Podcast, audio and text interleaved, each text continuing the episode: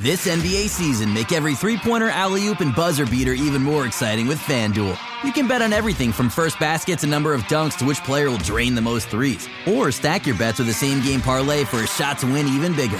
It's quick, easy, and you'll get your winnings fast. So download the app today and see why we're North America's number one sportsbook. Make every moment more with FanDuel.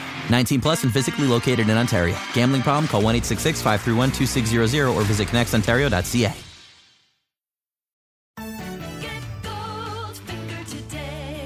Here's the scenario. You've been injured in a serious accident. The doctor says your recovery could take months, maybe even years, yet your insurance company is denying your claim every step of the way. If something like this happens to you, call me, Brian Goldfinger of Goldfinger Personal Injury Law. We have offices in Toronto, London, Peterborough, and now Kitchener Waterloo. Visit goldfingerlaw.com and get us working for you. You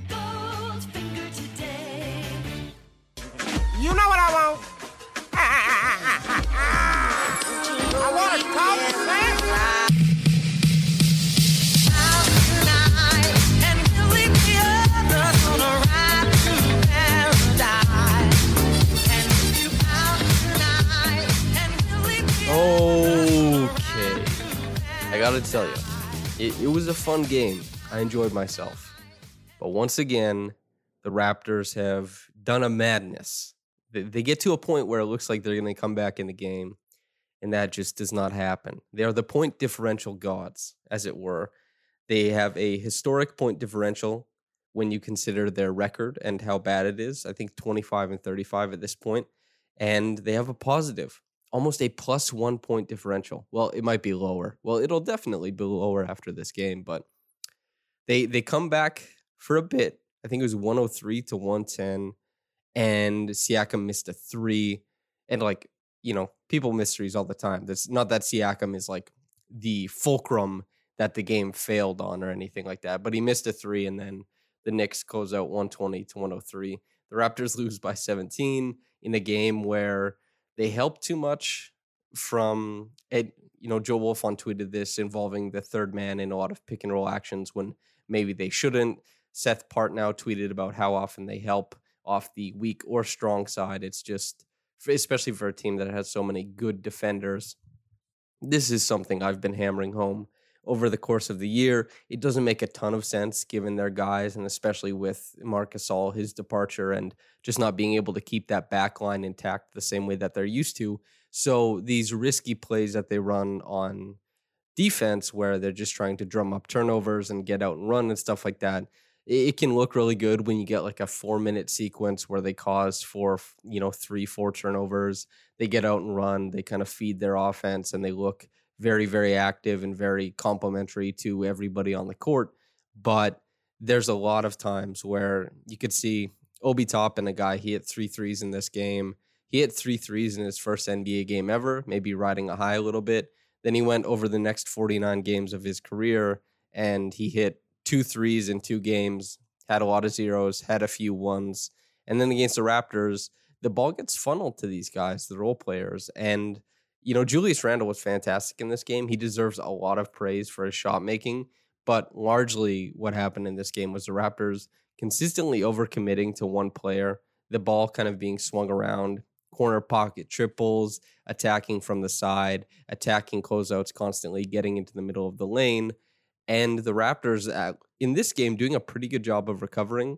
The Knicks sustaining very high level shot making, and then getting to a point where sometimes the ball was getting to a really good spot, really advantageous, and then taking advantage of the Raptors. So the Raptors were much better process wise defensively in this game, but they weren't rewarded by it really because the Knicks shot making was really fantastic. And so they forced some tough shots but as it were, you know, Julius Randle has OG Anunoby on him, who is typically very good at suppressing shot attempts for all stars.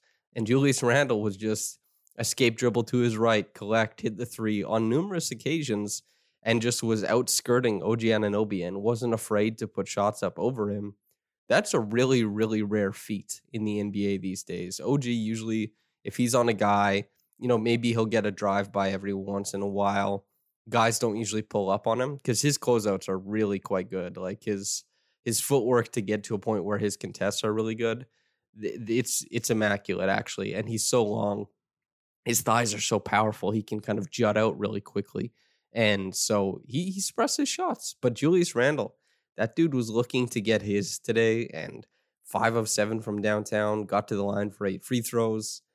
Man, took 17 shots, 31 points, 10 rebounds, only one assist, but my goodness, he was just he was scoring in the parts of the game where the Knicks were really looking for some offense.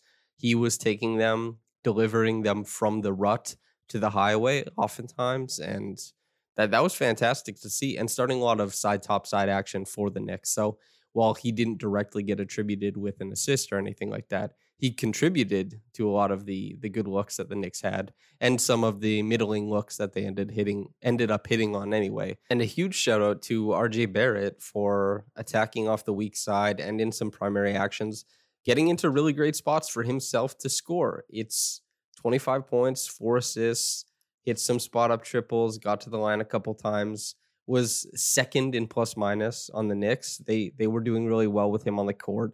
Now, is that all him? No, not really. But you don't have to be the sole provider of anything in the NBA when you're on a good team. And Tom Thibodeau has kind of rassled, rustled. That's the term. He's kind of rustled the Knicks into a very, very good defense and their their ability to catch up on rotations, to pre-rotate, to do a lot of the things that make a team successful in this day and age in the NBA is impressive. Tom Thibodeau, Tom Thibodeau, Jesus, Doug Dimmadome of the Dimmsdale Dimmadome. anyway, Tom Thibodeau has done a very good job of adjusting to the NBA in some regards because I think a lot of people thought that he might have been quote unquote washed as a defensive coach, but I think very much it's very clear by these Knicks that he's done a very good job of instilling some hybrid and modern principles to the how he used to run his defenses and it's caught up. These Knicks play a good brand of defense and it's not like they have a host of really really impressive defenders to march out there, but they're disciplined, they operate within the scheme and they've gotten more out of guys than I think most people expected. And then offensively, the standout performances from guys like Randle and Barrett and then guys just chipping in with three-pointers like Bullock and you know, guy like as I said, Obi Toppin kind of popping off as well a little bit. And then Derrick Rose finding seams, hitting floaters, getting to the rim on occasion. That's that's all been a piece of the puzzle for them this year. And you know, when when you have your main two guys combining for over 50 points, everything else that pours in can be seen as like, oh hell yeah, that's just that's extra gravy. And Taj Gibson with pretty slick, pretty slick operator on the court defensively and offensively a wheel greaser if I've ever seen one, and a guy who got himself into winning positions repeatedly in this game. Just came in, plugged in, got a few buckets. I think he had four bu- baskets in this one. One that was a a goaltend initially, but was overturned, and then just quality rotations defensively, making sure guys feel it when they're coming towards the rim. The contest is there, the box out is there. It's it's all there, and so that's fantastic to see classic Taj Gibson in a Thibodeau scheme type stuff. But the Knicks, they found their way to success largely because of that. And the Raptors, they played their starters like heavy, heavy minutes. And I that I don't think that's where they lost the game. Like they lost the game because they didn't beat the Knicks. I think that's quite obvious. But what I just said about, oh, hey, when you get your two main guys combined for over 50, everything else seems like gravy. That's where the Raptors were kind of failed in this one. Siakam 26, Fred 27, OG 27. That if I can I haven't looked this up, but that might be close to the most they've actually I would wager that's the most they've ever combined for between the three of them.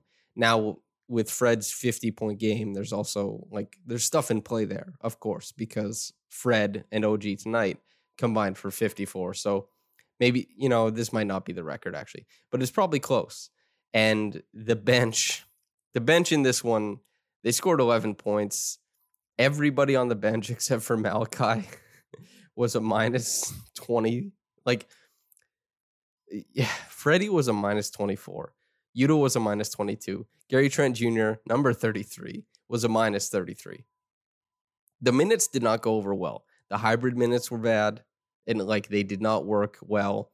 They tried to survive off of some pick and roll with Kyle Lowry.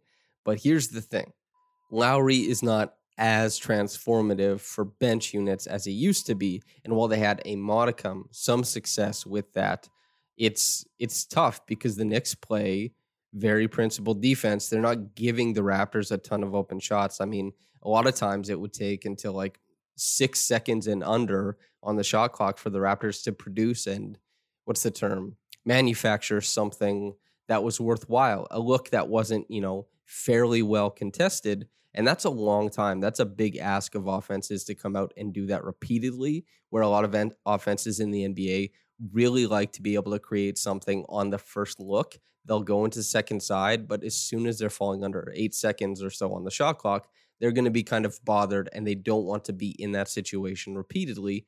The Raptors were put in that situation quite often. And so Lowry doing a pretty good job of producing, but those other transitional units, they were tough.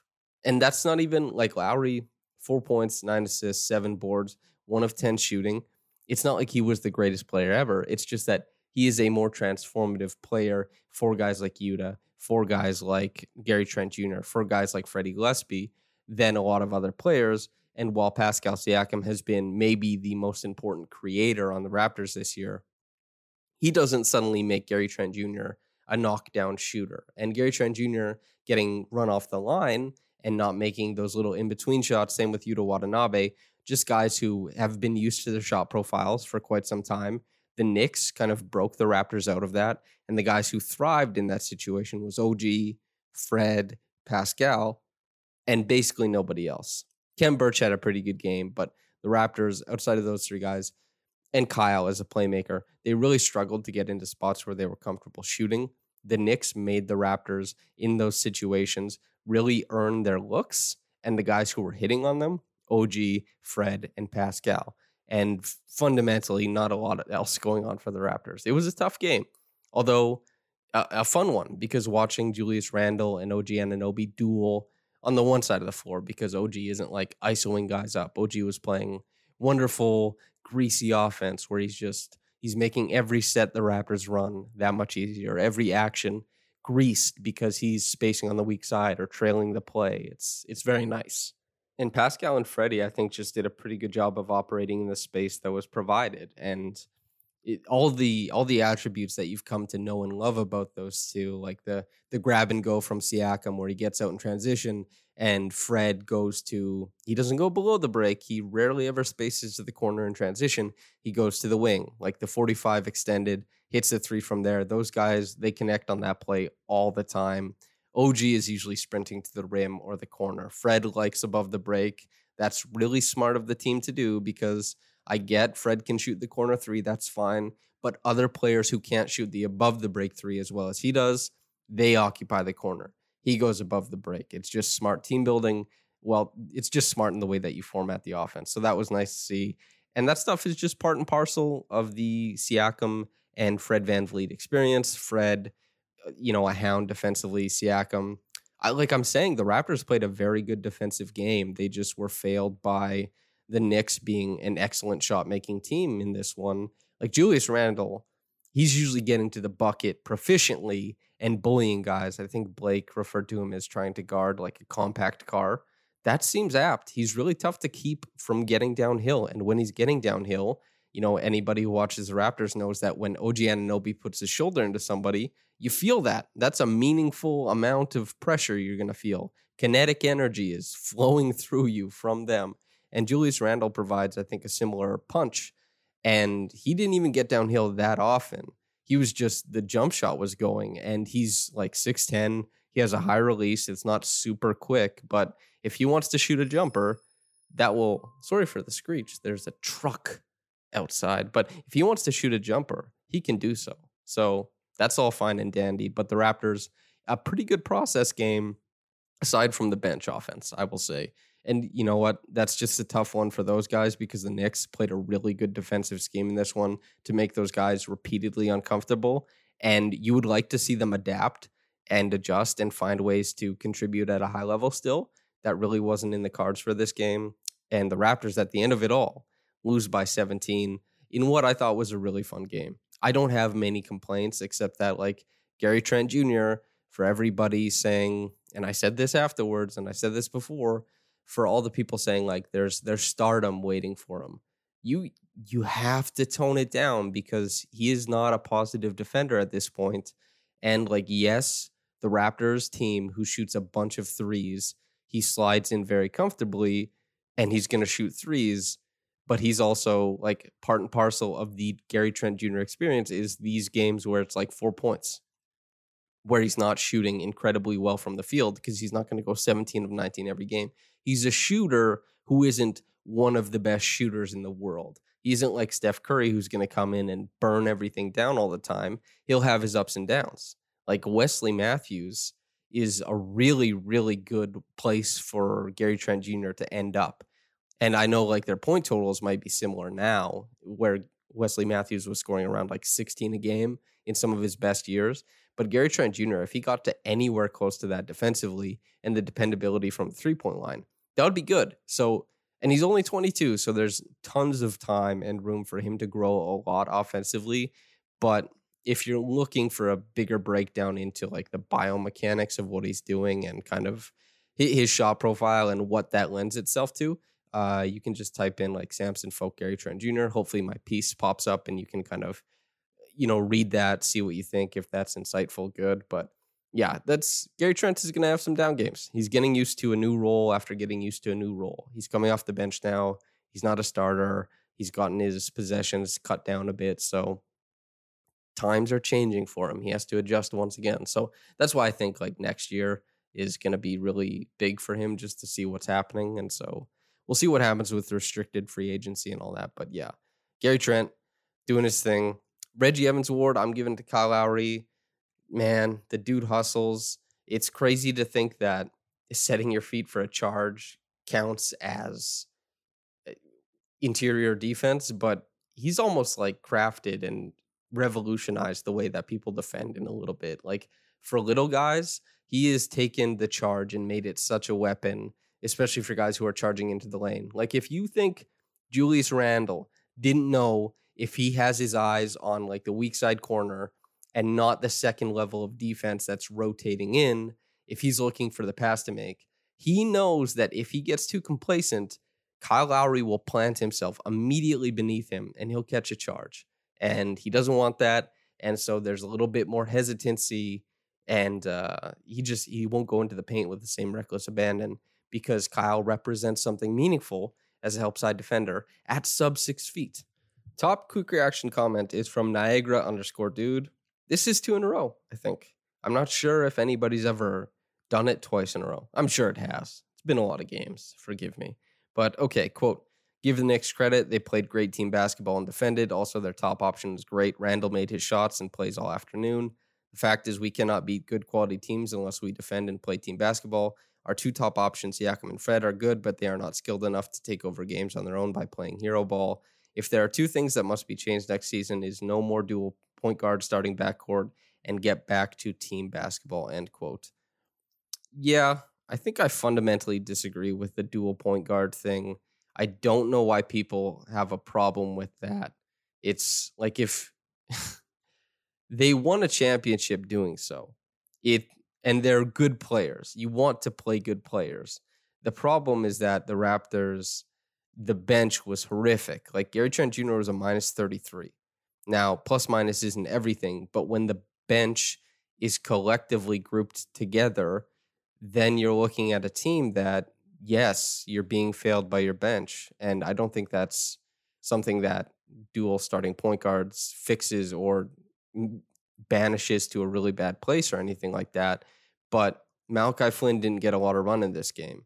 They could run another dual point guard lineup with one of Lowry, with one of VanVleet sharing the floor with Malachi Flynn.